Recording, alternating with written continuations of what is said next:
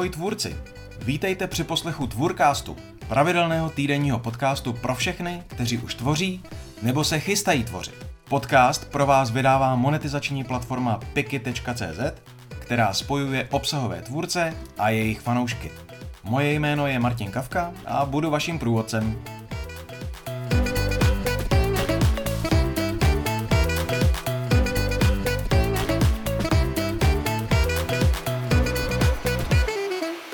Tvůrci a daně.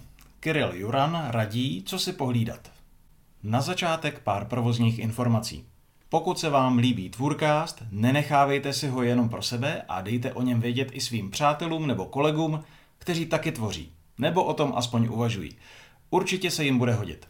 A navrh se můžete přidat do komunity tvůrců na Discordu. Je nás tam už přes 30 a rosteme. Víc informací najdete na www.tvůrcast.cz.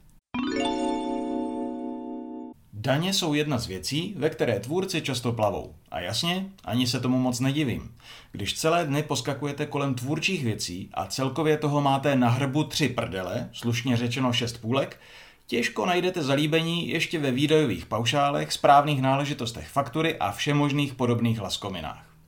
Vzpomínám, že když jsem se kdysi před svou ženou zmínil o fakturách, daní z příjmu nebo DPHčku, Zacpávala si uši a utíkala z místnosti. Ani dneska to pro nás není téma k nedělnímu obědu, ale už přede mnou aspoň neprchá. Pokud to máte nějak tak, zkuste pro tentokrát pozorně poslouchat, protože jsme se rozhodli daňové chuťovky sfouknout v tomhle dílu Tvůrkástu. Takže jestli máte v daních, živnostech a tak dále hokej, servírujeme vám pomoc od experta. A tím je Kirill Juran, šéf společnosti Simple Tax and Law, kde se zaměřují hlavně na daně, účetnictví a právo v online podnikání. Tak, jdeme na to. Jednou z prvních věcí, které obsahoví tvůrci často řeší, je, jestli vůbec potřebují živnosták. Neexistuje žádný finanční limit, do kterého byste se bez něj obešli. Jak upozorňuje Kirill, u nás se všechno posuzuje podle obsahu vaší činnosti a hlavně podle toho, jestli se takové činnosti věnujete soustavně. Legislativa tedy říká, že byste si měli živnostenský list zařídit. Je samozřejmě na vás, jestli ji poslechnete. Pokud živnosták nemáte a ani si ho neplánujete zakládat, možná si vás úředníci nevšimnou. Jestliže ovšem chcete nabízet placený obsah a kvůli vlastnímu klidu mít všechny papíry v pořádku, měli byste se radši dřív než později vypravit na živnostenský úřad.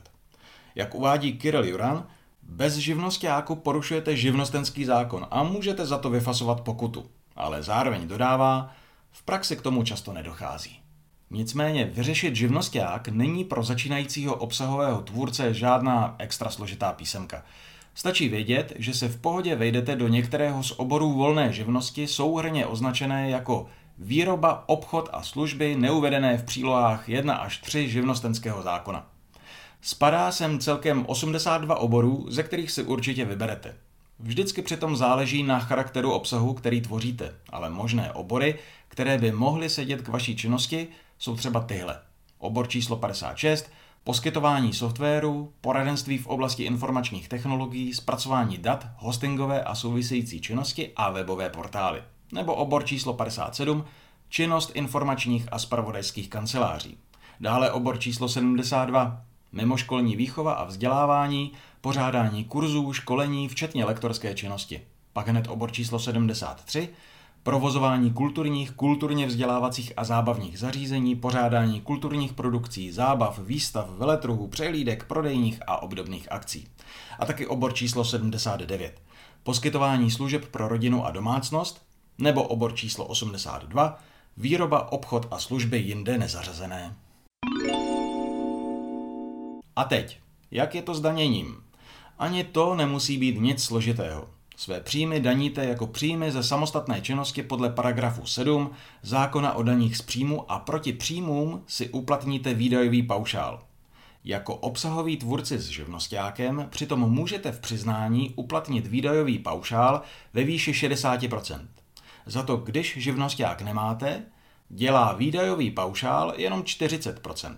Takže minimálně i proto se vyplatí mít na vlastní tvorbu papír.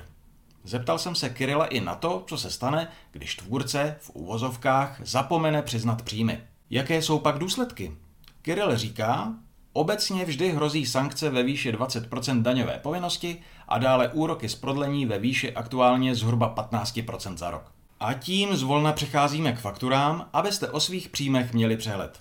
Jednou z nejčastějších otázek od tvůrců je, zda mají nějakou povinnost vystavovat svým předplatitelům faktury za každou měsíční platbu.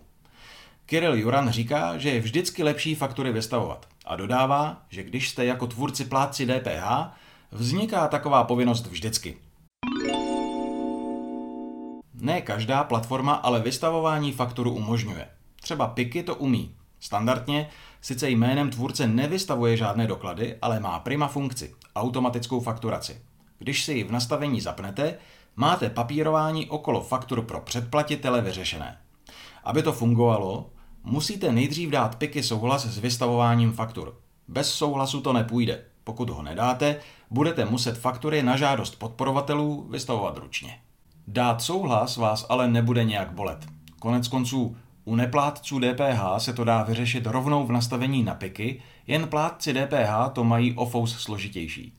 Ze zákona musí dodat písemný souhlas. Ale vzor pro takový souhlas nemusíte hledat po všech čertech na internetu, dokument k podpisu je taky k mání přímo v nastavení na piky.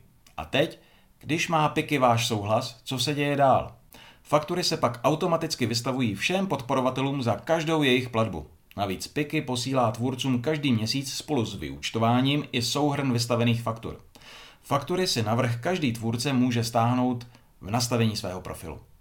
Snadné jako facka. Přijde mi super, že na něco takového v PIKy mysleli a dotáhli, protože na daňové, účetní a právní náležitosti se při tvorbě rádo a často zapomíná. Nebo se minimálně hodně dlouho odkládají na druhou kolej a může z toho vzniknout nějaký trouble. Tady máte ale šanci to jednoduše vyřešit a mít klid. Faktura z PIKy má všechny zákonné náležitosti. Pokud se rozhodnete faktury vystavovat sami, měli byste si pohlídat, jestli je na vašich fakturách uvedené datum uskutečnitelného plnění. To je ta tajuplná zkratka DUZP. Dále daňové identifikační číslo vás jako tvůrce, vaše jméno a příjmení, základ daně, daň, evidenční číslo daňového dokladu, rozsah a předmět plnění, den vystavení daňového dokladu a tak dále. Všechny náležitosti najdete v paragrafu 29 zákona o daní z přidané hodnoty, tak do něj nahlédněte. Viděl jsem už spousty různých faktur vytvořených po domácku v Excelu. Proto bych vás chtěl upozornit, že už žijeme v 21. století a k dispozici máte nástroje, které vám tvorbu vlastních faktur usnadní. Třeba Fakturoid, Vyfakturuj nebo e-doklad. A když ovládnete kouzlo faktur, přichází na řadu ještě chuťovky s DPH. Protože řada obsahových tvůrců využívá pro své obsahové projekty zahraniční platformy, jako je třeba Patreon nebo platební služby Stripe, PayPal a další. To ovšem sebou nese určitá špecifíka, jak říkají bratři Slováci.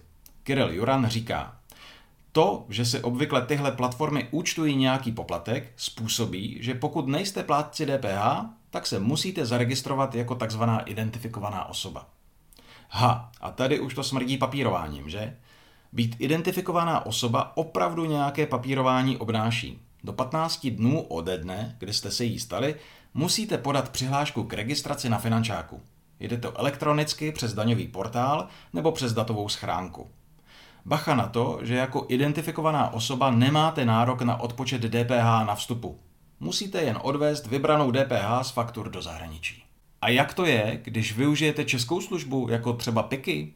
Nic takového řešit nemusíte. Zůstáváte hezky vesele dál neplátci DPH a nemusíte se identifikovanou osobou stát.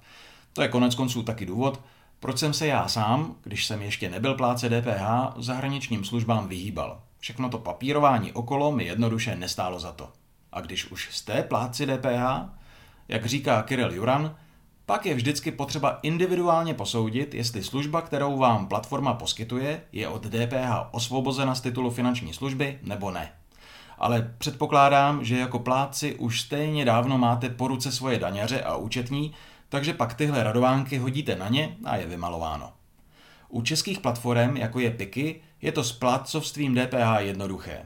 Zkrátka z částky vyfaktorované podporovatelům odvedete DPH ve výši 21% a zároveň si můžete uplatnit nárok na odpočet z přijatých plnění na vstupu.